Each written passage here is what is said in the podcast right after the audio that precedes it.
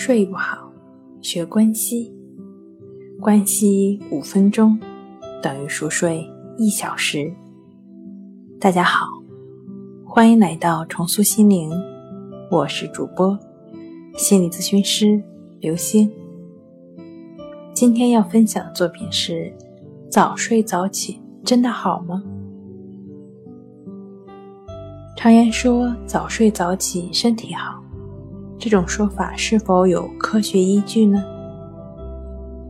时间管理大师哈林·史密斯曾极力的推荐“神奇三小时”的概念，鼓励人们自觉的早睡早起，每天早上五点钟起床，比别人更早的展开新的一天，在时间上跑到别人的前面。利用每天早上五到八点的神奇三小时，做自己想做的事情，不受任何人和事情的干扰，往往精力集中，思路清晰，工作效率也最高。要与时间竞争，必须讲求恒心，考验自律性，为自己建立正面的自我概念。他认为，早睡早起。并非是向我们的睡眠时间下毒手，相反，只是将我们的睡眠及起床时间略微的调整一下，这是高效率利用时间的需要。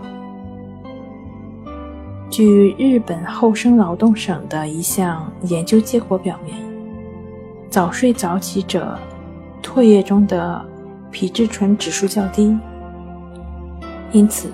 他们的精神抑郁度也较低。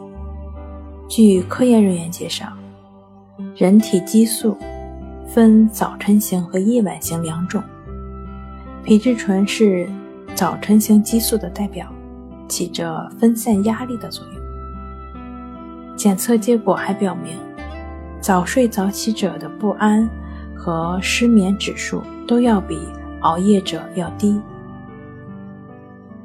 好了。